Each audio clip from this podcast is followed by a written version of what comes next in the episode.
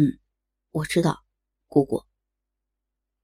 李武林黯然的看着徐芷晴的眼睛，里面带着宽容、期待、理解，和李武林努力寻找到的一丝喜欢。他心头横下一刀，决断的说道：“姑姑，武林今日让你失望了，趁着姑姑沉睡，侵犯了姑姑，如此劣行，罪该当诛。只是，姑姑对武林如此期望。”武林唯以此戴罪之身，为我大华建功立业，至死不怠。嗯，你会这般想，姑姑就放心了。徐芷晴的脸色逐渐淡然，嘴里欣慰的说道：“今日之事，便不再计较，可你亦不可再犯，否则，我绝不轻饶了你。”李武林抬头看了看徐芷晴决然的神色，强忍着心中的不舍，点头答应了。徐芷晴本意是徐渭般洒脱之人，虽然在大义中被李武林毁去了清白，却是能让李武林有此承诺。两相计较，也不知是得是失了。况且。即便要治罪，武林是李泰独孙。日后大华军队的重担，都在他尚显单薄的肩膀上。那又该如何定他的罪呢？也罢，徐芷晴本就是双妇，日后若可嫁与林三，相信他也不会太计较这点。想通了之后。徐芷晴便原谅了李武林，警告了一番之后，便让他离开了。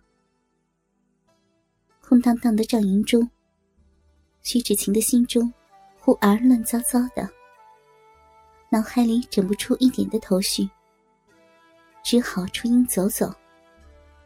却正好遇见林三，两人在夕阳下，斜晖照的两人的影子融合在一起。十指相扣，徐芷晴心里却有了一丝杂念。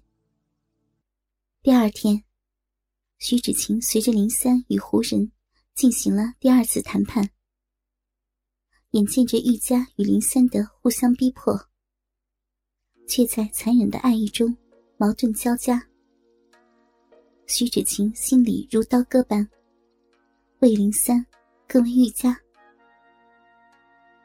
下午，徐芷晴正在帐中休息，却听见士兵通报，说突厥可汗命人送来香汤，请徐小姐和林将军沐浴。徐芷晴心中微感诧异，怎么会请我们沐浴？这般奇怪。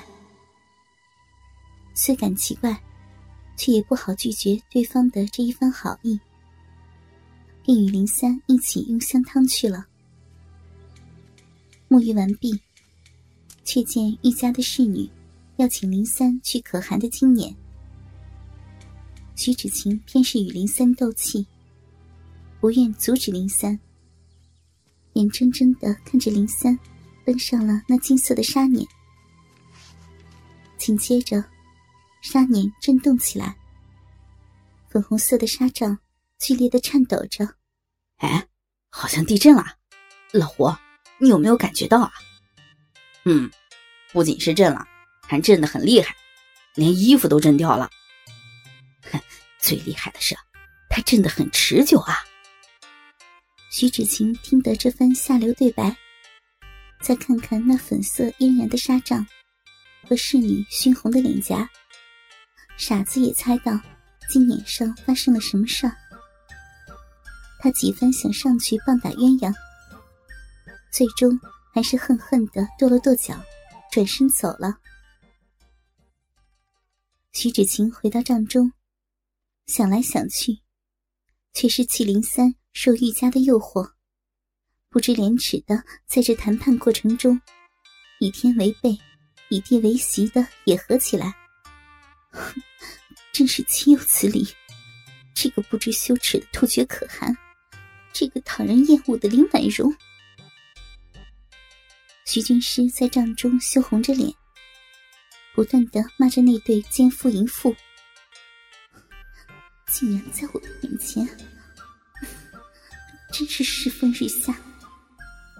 徐小姐的醋意，酸透了整个军营。她的账目生人勿近。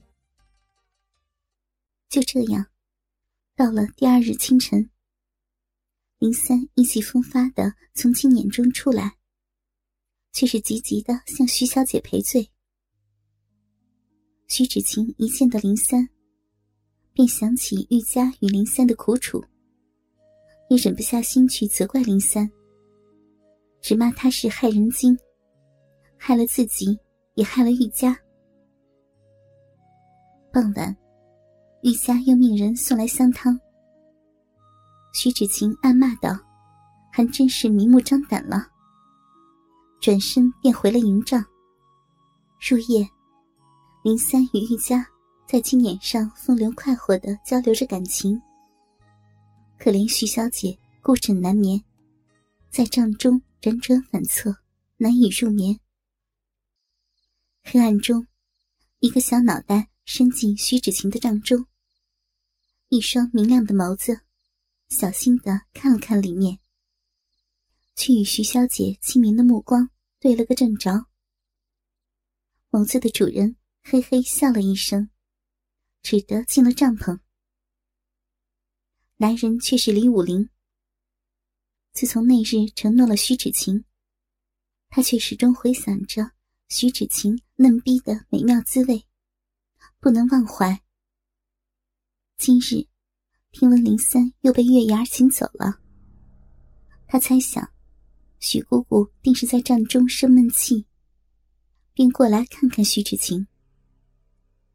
徐芷晴还真没睡着，正好就瞟到了李武林的贼眼。示意他进来后，便不咸不淡的瞪着他。这般晚了还不休息，偷偷摸摸的过来想做什么呀？徐芷晴冷着脸问李武林。李武林却也不介意。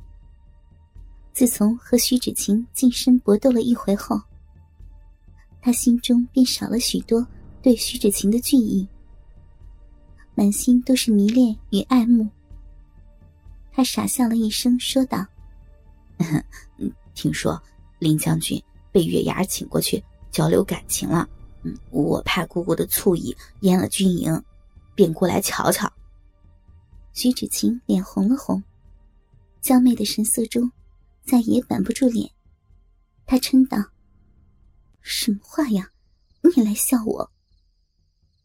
李武林听着徐芷晴软软的声音，浑身都麻了，轻笑道：“我却不是过来笑姑姑的，是过来与姑姑偷偷摸摸的。”他故意把偷偷和摸摸。分开念，听的就是情意无限。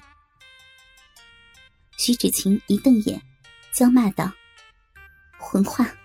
那天你答应我什么来着？就忘了吗？”李武林又换了一副哀求的神色，软声说道：“不过，你给我最后一次嘛，嗯，以后绝不再犯。”不行。徐芷晴斩钉截铁的说：“这次给了你，下次再要怎么办？武林，姑姑不能害了你。姑姑，这怎么会是害我呢？姑姑，我喜欢你。”徐芷晴看着李武林明亮起来的眼眸，心中一阵慌乱。那日的充实感，似乎又回到了夏天。他一时说不出拒绝的话。李武林见徐芷晴有些松懈，趁热打铁的哀求着。徐芷晴听得心头发软，却又想起如今正在与玉家无美苟合的林三，便是一阵气愤。